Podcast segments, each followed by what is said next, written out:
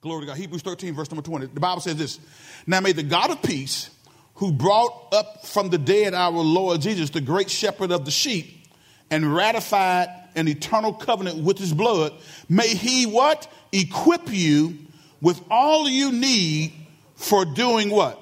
His will. May he produce in you, through the power of Jesus Christ, every good thing that is pleasing to him. All glory to him forever and ever. Amen. Look at verse number 22. I urge you, dear brothers and sisters, to pay attention to what I have written in this brief exhortation. I want you to know that our brother Timothy has been released from jail. And it wasn't because he did a whole a, a bunch of dastardly things. He was in jail because he was preaching the gospel.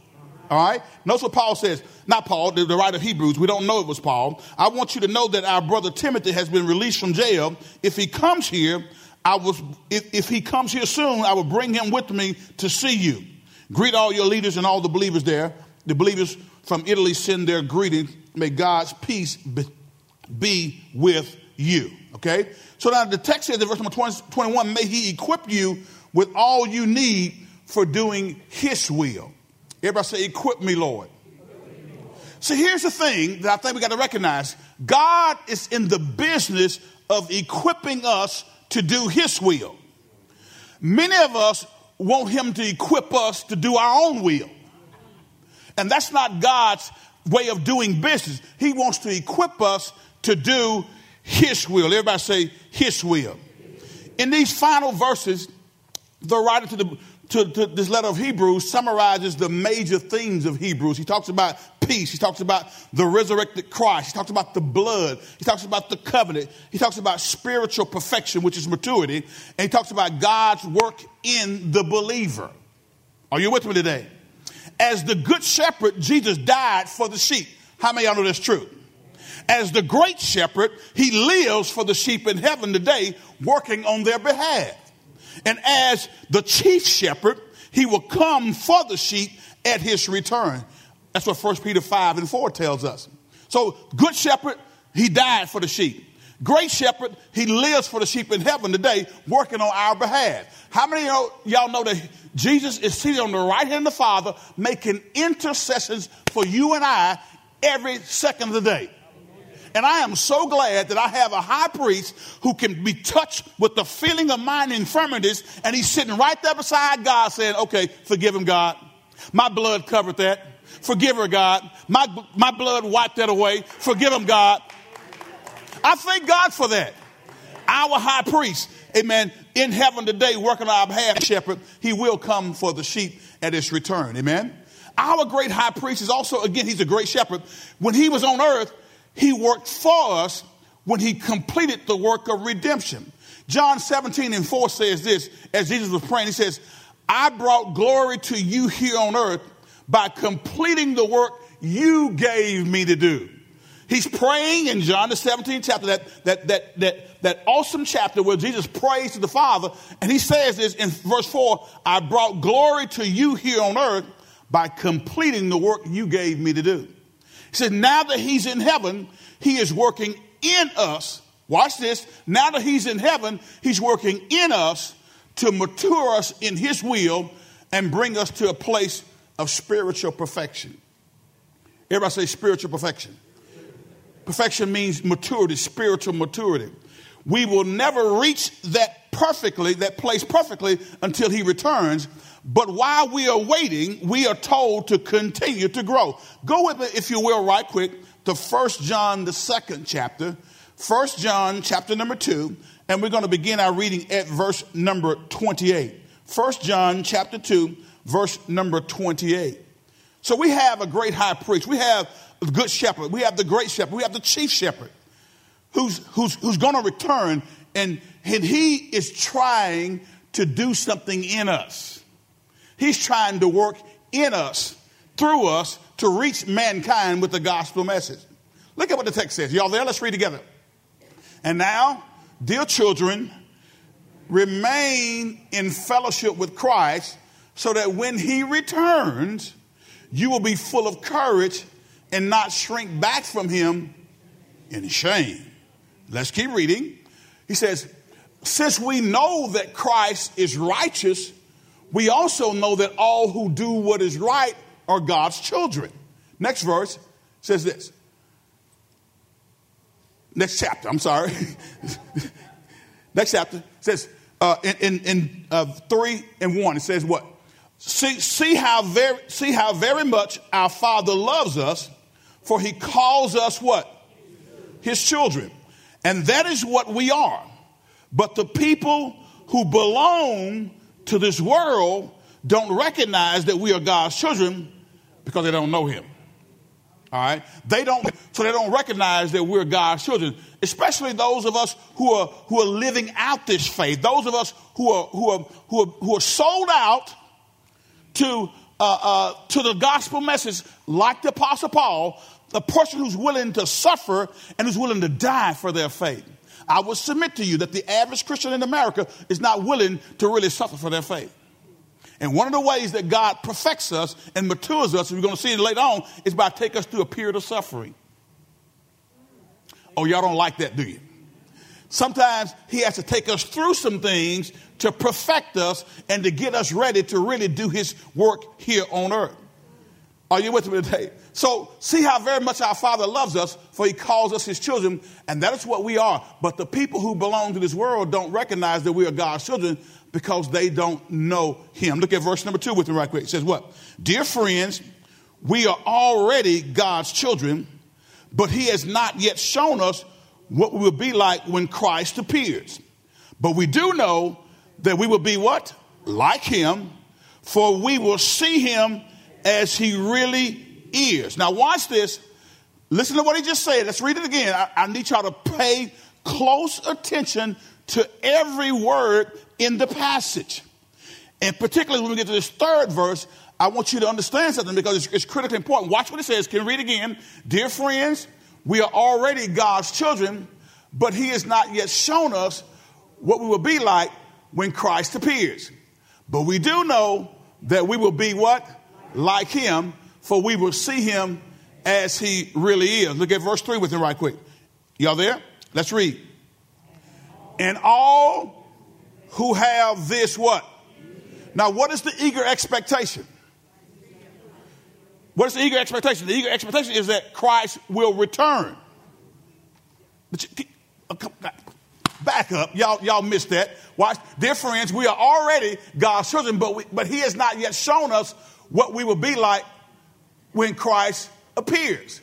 But we do know that we will be like Him, for we will see Him as he really is. In other words, we're going to see him, we're going to meet him, amen. We're going to see him as he really is. Now go to the next verse. And all who have what? This eager expectation. I want to ask you a question. How many y'all are eagerly expecting Jesus to come back? Now, watch this, watch this, watch this. He says, And all who have this eager expectation will keep themselves pure just as he is pure. KJV says that all who have that hope in him will purify himself. Purify means clean. If I am expecting Christ to come at any moment, it will transform the way I talk. It'll transform what I look at. It'll transform what I choose to hear. It'll transform what I choose to engage in. Because if I am looking expectantly for his return, I'm going to purify myself. So a lot of a lot of believers aren't really expecting him to come back at any moment. Because if the truth be told, you wouldn't have been cussing like you were cussing last night if you were expecting him to come back at any moment. The truth be told, you wouldn't have been creeping. Y'all know what it means to creep? Creep. That means you sliding and meeting with somebody who you should not be sliding and meeting with around the corner, in the woods, wherever you may be. You wouldn't be creeping because you, you would expect that right when I'm getting ready to get into my creep, Jesus come back. You said, no, no, no, no, no, I can't go there. I can't go there. My flesh may want to go, but my spirit says no because I'm expecting Christ to come at any moment. He that has that hope in him, the Bible says, purifies himself. So, guys, we, we, we, we will never reach perfection while on earth, but while we are waiting, we are told to continue to grow. Now, look, look, look go back to Hebrews 13 in verse number 21. Uh, that phrase, you, you see in your outline, that phrase, make you perfect, that's in Hebrews 13 and 21 in the KJV, is a translation of one Greek word. It's katartizo. Everybody say katartizo. It's a fancy word, katartizo. That's not necessarily a word that we're familiar with in today's culture society, but the, the recipients of this letter would have definitely been familiar with that word katartizo. The doctors knew it because it means to set a broken bone. The fishermen knew it because that same word meant to mend a broken net. Uh, the sailors knew it because it meant to outfit a ship for a voyage. Y'all know what a voyage is, right? Come along and ride on this. Yeah, some of y'all know that. Yeah, yeah. All right, all right. So this, this, that, that ain't got nothing to do with tea and China. But sometimes those songs just come. I don't know why where that stuff come from, staff. Just come, just come to me. So, so, so it means to outfit a ship for a voyage. To sailors, it meant to equip. I mean, for, to soldiers, it meant to equip an army for a battle. So that word was very familiar. Katartizo. Katartizo means, watch this, it means to mend what, what has been broken or has been rent in two. It means to repair. It means to complete. It means to fit out. It means to equip, to put in order, to arrange, to adjust, to fit or to frame for one's self. And, for, and to, it means to prepare. And from an ethical standpoint, it means to strengthen, to perfect, to complete, to make one what he ought to be. Everybody say what I ought to be. So katartizo is a very strong word to make you look.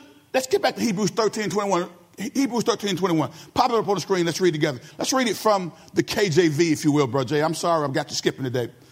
But uh, katartizo.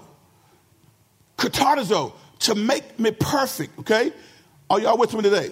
Let's read together. It says, make you perfect in every good work to do his will, working in you that which is well pleasing where? In his sight through Jesus Christ, to whom be glory forever and ever what? Amen. Amen. See, our Savior in heaven wants to equip us for life on earth. I'm going to say that again. Our Savior in heaven wants to equip us for life on earth. Can y'all repeat that with me? Say, say my, Savior, my Savior in heaven, wants to equip me for life on earth. He wants to, he wants to mature us so that we can, so that he can work in us and through us that which pleases him and accomplishes his will. How many of y'all know that, that you can be a born again believer, but if you're not maturing in your faith, if you're not growing in your faith, your ability to be used by God is going to be limited. Katartizo, fix, prepare, mend, to get us ready so he can work in us and through us to do his perfect will. That's what God is trying to do. That's what Jesus wants to do with each and every one of us. And guys, let me tell you something. The reason why this is important, if you're not growing, if you're not letting the word of God be the preeminent source for your thinking and your paradigm or your way of system of belief, then you will allow cultural influences, you allow family influences, you allow uh, uh, uh, your, your, your friend or your, your boyfriend or your wife or your spouse to influence what you do rather than God's word. And God says, I got to get you to the point to where I can use you in the advancement of my kingdom agenda. So, how does God equip us? I'm glad you asked. Can we go through the scripture? First and foremost, he uses the word of God. Go to 2 Timothy, the third chapter. 2 Timothy, chapter number 3. And we're going to begin our reading at verse number 10. As a matter of fact, I, I, I want us to read, start at verse 1. I, I need y'all to see this. We're going to go through the Bible today.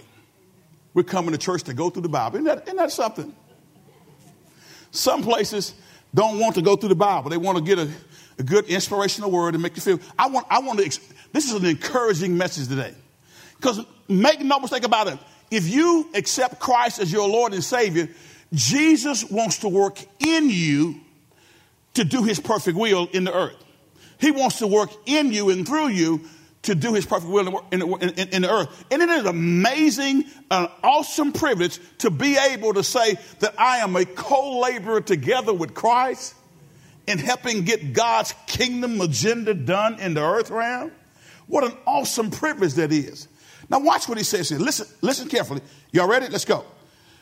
You should know this, Timothy. This is Paul talking to his young son in the ministry, a pastor, a young guy who pastored the church at Ephesus. He's, he's talking to him says, You should know this, Timothy, that in the last days there will be very difficult times. For people will love only themselves and their money. They will be boastful and proud, scoffing at God, disobedient to their parents, and un- oh, don't get me started.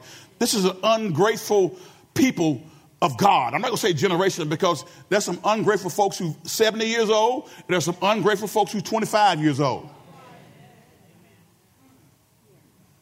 Ungrateful. They will be boastful and proud, scoffing at God, disobedient to their parents, and ungrateful. They will, they will consider nothing sacred. This is about the last time. The climate, the atmosphere that will be pervasive in the last days. They will be unloving and unforgiving. Oh my goodness. Now, you in the church, you say you love Jesus, but you, you're not forgiving people. I can't rationalize that. And you can't either.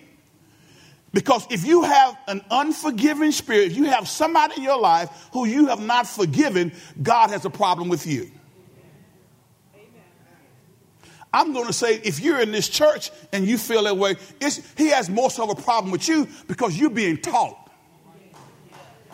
the person who went crazy on you may not even know no Bible. I know that's not grammatically correct, but I'm going to say it again. May not even know no Bible. But you're being taught, and you're going to be held responsible for what you are taught. I've told you this before. It would be better for you to not even be here and learn this stuff than to learn it and don't do it. I'm not saying everything that God tells us to do is easy to our flesh, because some stuff can be hard. But just because it's hard, you're not going to tuck your tail and run, are you? Come on, where's some perseverance? Where's some working through? Where's some, some caring and persevering and getting to your breakthrough? Break every chain. If there's power in the name of Jesus, He can break that chain of unforgiveness in your life. Because what you don't realize, if you're harboring unforgiveness, it's stopping you from being the vessel that God wants you to be. And so I'm here to stretch you. Everybody say, stretch me, Pastor. I told you three, four weeks ago, I'm your, I'm your designated stretching guru. And my job is to stretch you. My job is to get you uncomfortable so you can get comfortable in Jesus. Can I keep going? Let's not run out of time. They will be unloving and unforgiving. They will slander others and have no self control. They will be cruel and hate what is good. Man, this is so true. They will betray their friends. Isn't it happening? They will be reckless, be puffed up with pride, and love pleasure rather than God. They love the things that satisfy their flesh rather than the things that satisfy God. Let's keep going. Come on. They will act oh, here we go. They will act religious, but they will reject the power that could make them godly. Stay away from people like that. Now, that's what Paul, as he writes to young Timothy, shares to stay away from folks who act religious, but they, they, they deny the power or reject the power that could make them godly, holy. Okay? Keep, keep reading. Let's go. They are the kind who work, their, work, work their way into people's homes and, and win the confidence of vulnerable women who are burdened with the guilt of sin and controlled by various desires. Such women are forever following new teachings, but they are never able to understand the truth. Let's go. These teachers oppose the truth just as Jannes and Jambres opposed Moses. They have depraved minds and what? What kind of faith? A counterfeit faith. Let's keep moving. But they won't get away with this for long. Someday, everyone will recognize what fools they are, just as Jannes and Jambres. Now, now, guys, can I park it just for a second? Uh, you know, uh, when it comes to spiritual leadership, those two folks, you know, Moses, arguably, I, I would say, uh, Moses was arguably the greatest leader in the Old Testament. And some could, you, may point out some other folks too, but I, when I look at Moses, I see, I see a great leader. However, Moses would tell you if he was here today, he couldn't attribute his success as a leader to his own leadership abilities because he was not a naturally gifted leader.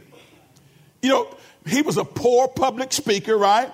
Remember what Ephesians, Exodus 4 and 10 says this Moses pleaded with the Lord when, when God told Moses, Go down to Egypt and tell Pharaoh to let my people go. Moses pleaded with the Lord in Ephesians 4 and 10 and says, Oh Lord, I'm not very good with words. Some of y'all been saying the same thing. I never have been, and I'm not now, even though you have spoken to me. I get tongue tied and my words get all tangled up. Anybody ever feel like Moses? So, so he was not a great public speaker. He wasn't very good at delegating. Remember, his father-in-law Jethro had to come to him. Now, Moses, you're gonna wear the people out.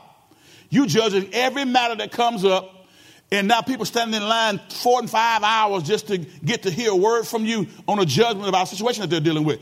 Amen. Delegate some of that authority. So he wasn't very good at delegating, and he had an anger problem. Any y'all got an anger problem? He had an anger problem which led him to commit murder. You see that over in Exodus? You remember he killed a guy? Uh, he killed an Egyptian. Moses' accomplishment as a spiritual leader came from the depth of his relationship with God. Hear me carefully. When it comes to ministry leaders, fivefold ministry gifts, and we'll look at some of those in just a second.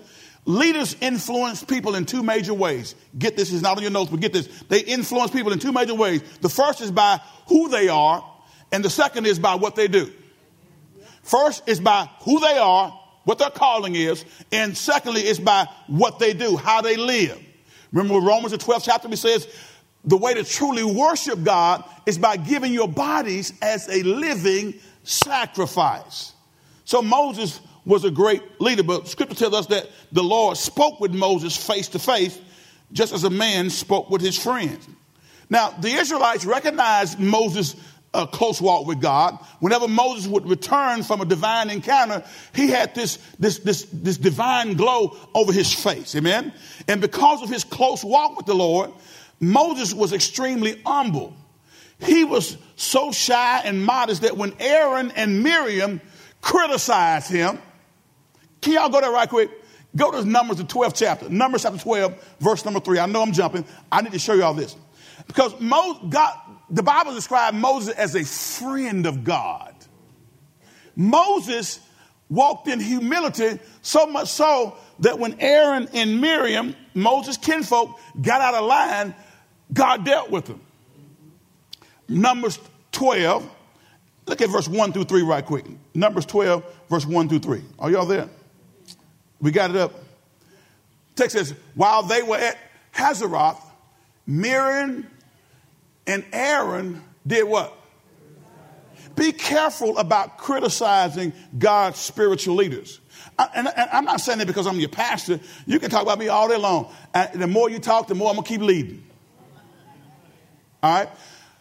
Here's what, see, you, you, you never know what a person is doing and dealing with until you have to walk in their shoes. You thought you wanted to manage the department until you got to manage it. And now you see why five people before you left after about six months on the job. Because dealing and leading people can be a chore, right? But but listen to me very carefully. God honors those who he appoints. I'm not saying everybody who's operating in leadership has been appointed, but if you've been appointed and anointed, God honors that.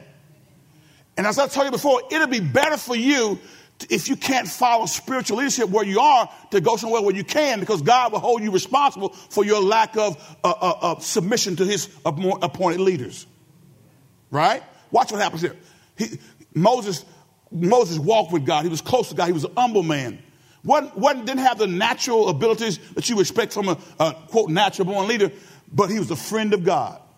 And when you walk close with God, people, you better watch out. He says, while they were at Hazeroth, Miriam and Aaron criticized Moses because he had married a Cushite woman, a black woman. Can I say it again? he had married a black woman. And they started, uh, can, can I say this? You either got to go all the way with God or you ain't going to go with him at all. You can't, you can't follow him on one part and then, then don't follow him on the other part. They said, watch this. Now, see, they said, has the Lord spoken only through Moses? Are, are you the only one that the Lord talked to? He talked to me too. Well, this was God's anointed leader. Watch this. Has the Lord spoken only through Moses? Hasn't he spoken through us too? But the Lord heard them. See, the Lord listened to some of y'all. The Lord is hearing some of you all. Are y'all listening to me? He's, he's hearing from some of y'all. He's, he's, he's, he's hearing what you say in the confines of your mind. He's hearing what you're thinking because he knows every thought and intent of our hearts. They said, but the Lord heard them. Watch what he says in verse number three. Now Moses was very humble, more humble than any other person. What? On earth. On earth. Verse four, read. Let's read. It says, so immediately the Lord called to Moses and said, Go out to the tabernacle, all three of you, all three of you come in. Can I put it away? How, how, do you ever had your mama or your daddy call y'all, y'all come in? You knew by the tone and the tone of that voice that somebody was in trouble, right? Y'all come in, y'all come in. Watch it. Go out to the tabernacle, all three of you. So the three of them went to the tabernacle. Watch the text. It says, Then the Lord descended in the pillar of the cloud and stood at the entrance of the tabernacle. Aaron and Miriam, he called, and they stepped forward. Watch the text. Y'all know it. And the Lord said to them, Now listen to what I say. If there were prophets among you, I, the Lord, will reveal myself in visions. I will speak to them in dreams. But watch this. But not with my servant Moses. Of all my house, he's the one I trust. I speak to him face to face, clearly, and not in riddles. He sees the Lord as he is. So why were you not afraid? Why, why were you not scared to criticize my servant Moses? Why are you not afraid to criticize God's service even today? I'm telling you, God honors those who he places in leadership positions. Now, again, you don't have to agree with everything that they said, but why are you criticizing? Why are you talking down spiritual leaders? Listen, when I see a, a even if it's somebody who quote is on the big stage, I, I, I don't go around out on social media criticizing other preachers.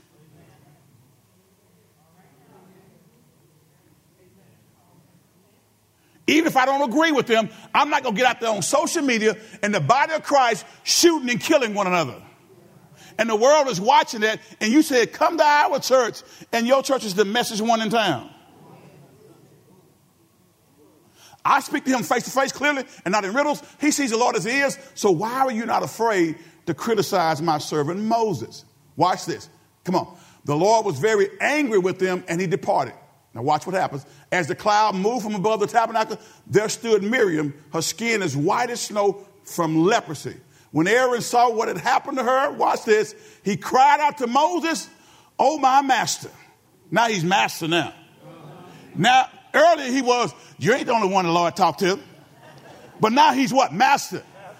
Oh, my master, please don't punish us for this sin we have so foolishly committed. What was the foolish sin they committed? Criticizing God's appointed leader. Watch the next verse. Watch this. Don't let her be like a stillborn baby already the earth. Watch this. Come on, let's go. So Moses cried out to the Lord, Oh God, I beg you. Now here's the one that just been talked about by his kinfolks, but yet he goes to God on their behalf. And what I'm telling you is a true spiritual leader, don't let what people say about them stop them from doing what God has called them to do. He was their intercessor to God, and Moses right now begged the Lord to heal her, and the Lord did because Moses was a friend of God. So, guys, spiritual leadership is very important. He uses, God will use, watch, he uses the word of God. Go back to 2 Timothy 3, if you will. But I had to throw it in because sometimes in, in, in, in ministry and in life, if, if we're not careful, we'll start to criticize people in general. We can have a very critical and negative spirit. Listen, learn how to speak truth, positive words of affirmation. I'm not saying you don't deal with stuff that need to be dealt with, but why be so negative? If you if you got the joy of the Lord as your strength, why is it nobody want to be around you? The joy of the Lord should permeate through us in such a way that people want to be around us because the love of God is so present in our existence in our life that it attracts people to us. Are y'all still with me today? Now watch this. But you, Timothy, certainly know what I teach and how I live. This is Paul saying, You know how I teach and how I live and what my purpose in life is. You know my faith, my patience, my love, and my endurance. You know how much persecution and suffering I have endured. You know all about how I was persecuted in Antioch, Iconium, and Lystra, but the Lord rescued me from all of it. Yes, and everyone who wants to live a godly life in Christ Jesus will suffer what? 13, let's go. It says this, but evil people and impostors will flourish. They will deceive others and will themselves be deceived. When will they flourish? In the last days. But evil people and impostors will flourish. They will deceive others and will themselves be deceived. But you must remain what? Faithful to the things you've been taught. Remain faithful to what you've been taught. You know they are true, for you know you can trust those who taught you. 15 and 16 says, You have been taught the Holy Scriptures from childhood, and they have given you the wisdom to receive the salvation that comes from trusting in Christ Jesus. Next verse. All Scripture, one of my favorite ones, all Scripture is inspired by God and is what? Useful to teach us what is true and to make us realize what is wrong in our lives. It corrects us wrong, and it does what? Last verse, watch this. It says this God uses it. What is it? The word the word to do what? prepare and equip his people to do every good work. I'm going to say it again out loud on purpose. If you have no word time, you are not equipped to do kingdom business. If you can't get out of your flesh long enough to get into God's word, or either come together and study uh, with somebody who can help you uh, walk through the scripture, if you can't do that, you're not equipped to do God's word. Is that what it says? Back up. He uses it, what? The word to prepare and equip his people to do every good work. So you special though. You don't need the word. You special. You you don't you, God just God just talked to you like that. No, no, no. He said he uses the word to do what? To prepare and equip his people to do what? Every good work. So, so number one, he uses the word of God. Number two, he uses prayer. Go to uh, First Thessalonians, the third chapter, right quick. Prayer. And I'm, I'm going to jump down First Thessalonians chapter number 3. Glory to God. He uses prayer. Everybody say prayer. prayer. Say prayer changes things. And it'll change people. And it'll change situations. Yes. Watch this. The text says here uh, in 1 Thessalonians chapter number 3, um, start at verse number 9. I got, I got to move. Verse number nine. Are y'all there? How we thank God for you, Paul writing, because of you, we have great joy as we enter God's presence. Night and day, we what? Pray earnestly for you. Paul was praying for the church at Thessalonica, asking God to let us see you again to fill the gaps in your faith. How many of y'all know that sometimes we have gaps in our faith that need to be filled? And the only way you can fill that gap in your faith is through sound, expository Bible teaching and preaching, knowing what the Word of God says about that area of your life. He says, I'm praying for you. Night and day, we look again, verse 10. Night and day, we pray earnestly for you, asking God to let us see you again to fill the gaps in your faith. So he uses prayer. We pray for you earnestly. Everybody say earnestly. What is earnest prayer? That means that that's sincere, dedicated, consistent prayer time. I love our Monday morning connect, our prayer time. In case y'all didn't know, we pray corporately every Monday morning. And you are invited to pray. Because through the avenue of prayer, God is going to birth things into the earth realm. We cannot do it without the power of prayer. So Paul was saying here, as he wrote this letter, look again at verse 10. Night and day we pray earnestly for you, asking God to let us see you again so that we can what? To fill the gaps in your faith. Sometimes we don't know what we don't know. He wants to fill those gaps in their faith, so he prays for them. Thirdly, he uses the fellowship of the local church to equip us. Go with me to Ephesians, the fourth chapter, verse number 11. He uses the fellowship of the local church to do what? To equip us. We have to be equipped. Jesus is our chief shepherd. He's sitting on the right hand of the Father, and he wants to work in us and through us to get his will done in the earth. Yes, you. Look at me. You. Every last one of us in here, God can use to advance kingdom principle. Every last one of them here, God wants to use you. But you, you and I will stunt his ability to use us when we fail to go through the equipping process. Can we be honest? And I believe in being honest. Can we be honest with each other? Can we really be honest with each other? There are a lot of Christians in this church who aren't hungry enough. They that hunger and thirst after righteousness will be filled. This thing should be so strong in your spirit, it should be, it, it should be like you trying to get with that person who you want to get with. Do you remember that? Y'all want to play me? Do you remember when you were in college or when you, the, the person you married to or the person you dated, who your first love, when, when, you know how it was when you woke up in the morning, you thought about him. And your whole day was planned around how can I get to him? Be in front of him or be in front of her. Is this, is this making, are, are some of y'all going back now? Remember your, your, your first love? Lord, these folk act like they don't know what I'm talking about. I know they know. Lord, I know they know. And I'm just trying to give an example that many of us are not hungry. Many of us don't have that same passion and desire for the things of God. And I'm trying to paint a picture. God says, when you, when you pant for me, as a deer panted for water, when you get so thirsty, y'all know what it means to be thirsty for somebody. I know a little street term. Oh, she thirsty. What does that mean? She running after him hard, boy. Here's the truth. The reason why many Christians aren't being equipped because you're not really thirsty for the things of God. You like the idea of God. You like religion. You like church stuff. But when it comes to really doing God's will, when it comes to loving your neighbor as yourself, regardless of who they are, you ain't really into that. But, but you won't really say that. You blame it on other stuff. Or people blame it on other stuff.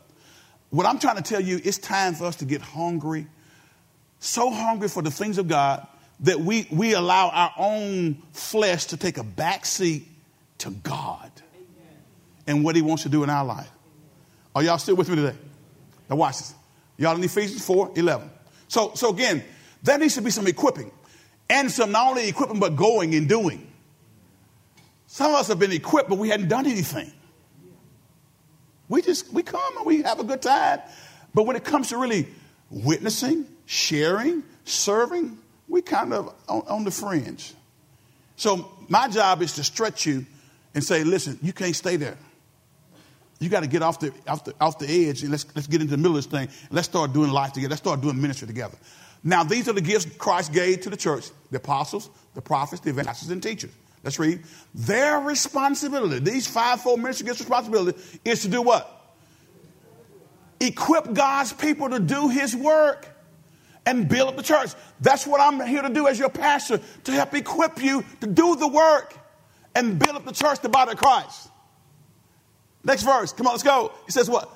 This will continue. What will continue? The equipping will continue until we all come to such unity in our faith and knowledge of God's Son that we'll be mature in the Lord, measuring up to the full and complete standard of Christ. When will that happen? When we see Him face to face. So these fivefold ministry gifts are there to equip people to do the work and to build up the church. So as your pastor, that's my responsibility. And I do take it very seriously. I promise you I do. I love you, but I can't let you stay where you are. I love you, but I can't let you keep having that stinking thinking. Some of y'all's thinking is so thrown off. And I'm thinking, have you how long have you been with the Lord? How long have you been studying the God's word? And you still think that way?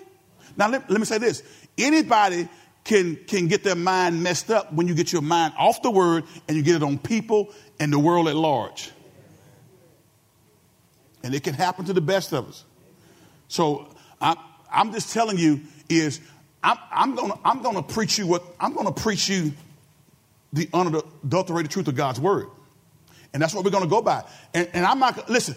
I'm gonna I'm gonna I'm, I'm I'm not gonna even try to argue with you. I'm gonna just give you word. Now it's up to you to do it. But let me tell you something. We're gonna move forward in Jesus. We got to go.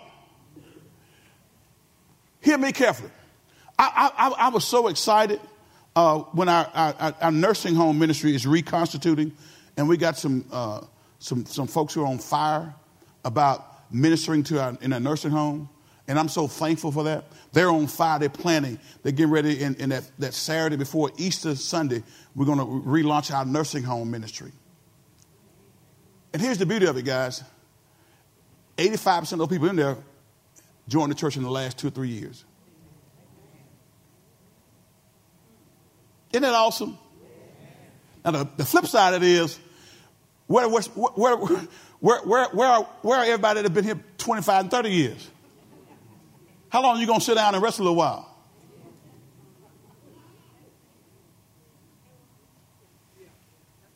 Have I become your enemy because I tell you the truth?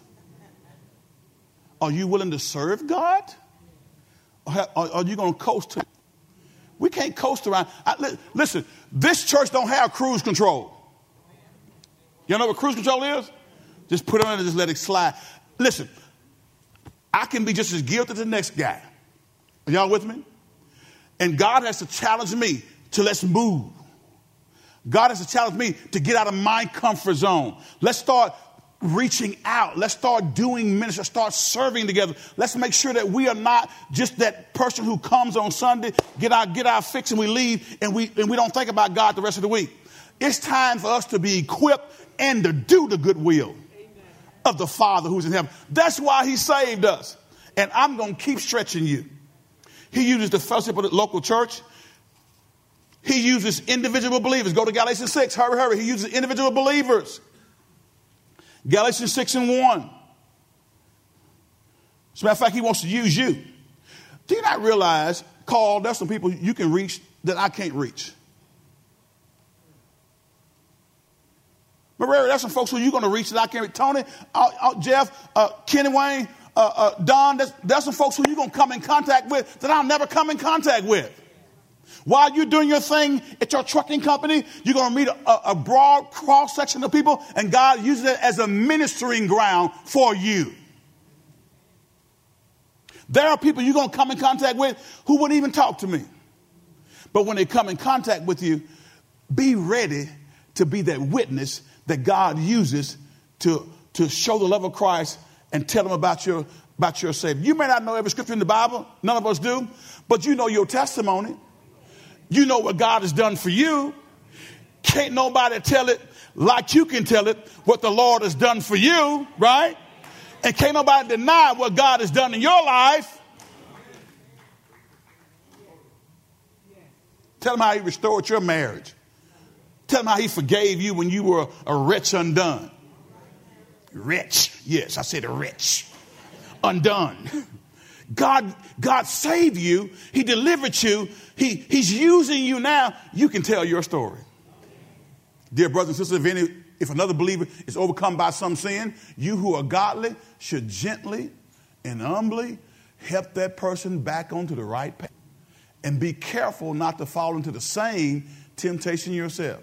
See, God uses other people. You who are godly should gently and humbly help that person back onto the right track. So if somebody falls, somebody messes up, it's not our job to stomp on them.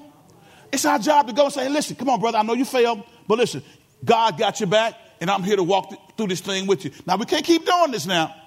See, I'm not talking about somebody who 15 times in a row. I'm, see, some of y'all playing with God. I'm talking about the person who's really serious about this thing, who says, God, I messed up. I, I, God, I, I, I failed you. that person needs somebody who can go and restore them with the spirit of meekness, considering your own self, because you're not any better than them. There, but for the grace of God, there go you and I. So reach down and pick your brother up. Stop talking about him. Reach down and show godly, show the agape love, that unconditional love that says, I love you, and what you did don't stop me from loving you. Now get up. We we're not going to be revisiting this 30 times this year now. What are you going to do different? How can I help hold you accountable? I want to walk through this with you.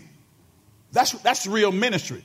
Some of y'all playing with God, if the truth be told. And God says it's time for us to get equipped and do the work. So he uses individual believers. Look at verse number two. Watch this. Watch this. He says, "Share each other's bur- share each other's burdens, and in this way obey the law of Christ." Next verse says, "Well, if you think you're too important to help someone, hello, if you think you're too important to help someone, you're only fooling yourself. You ain't that important." I'm just reading the Bible. I'm just reading the Bible. You're not that important. So snoot yourself. Okay. Four, four and five. Four and five. Watch this. Pay careful attention to your own work, for then you will get the satisfaction of a job well done, and you won't need to compare yourself to anyone else. Stop comparing to other people. Stop, stop doing that. Oh, that's that is that is that's so mind numbing to me. Not one time am I comparing EBC to another church. I want us to grow. I want us to develop. I want us to be all that we can possibly be. I want to learn from others. But I'm not sitting there comparing us to Great New Zion. Great New Zion is, is, is a great church led by a great leader. More power to Pastor Donald W. Anderson, Great New Zion. But, but, but I, am not sitting there saying, well, they got more members than we do. Or, or, or, or let's talk about them. That's what people do. Listen, I am happy when the body of Christ is growing. I'm responsible for you all as the pastor, okay? Lastly, for we are each responsible for our what? two, two different Greek words used there. First of all, bear one of the burdens, help them. But we also responsible for our own kind of those things that God has given you to do, you're responsible for. It. Quit trying to get somebody else to do what God has told you to do. Lastly, he uses suffering. And I don't really have time to go through this, but just know that God uses suffering. 1 Peter 5, y'all go there, write it down. 1 Peter 5, 1 through 10. God uses suffering to help perfect us. Now, listen to me carefully as I close. There are some things in life that all of us have been through. You got a situation that's tough, that was hard, that you didn't even understand it when you were going through it. But when you look back on it, you see how God brought you through it. And it, it, it, it wasn't anything that you, you would ever want to go through again. But if you're really honest with me, I, I bet you everybody here got, got, got a testimony that they can say, you know, Pastor, when I went through that, I, I mean, I thought it was the worst thing in the world. And I still don't like it, but I saw what God was doing in me while He took me through that.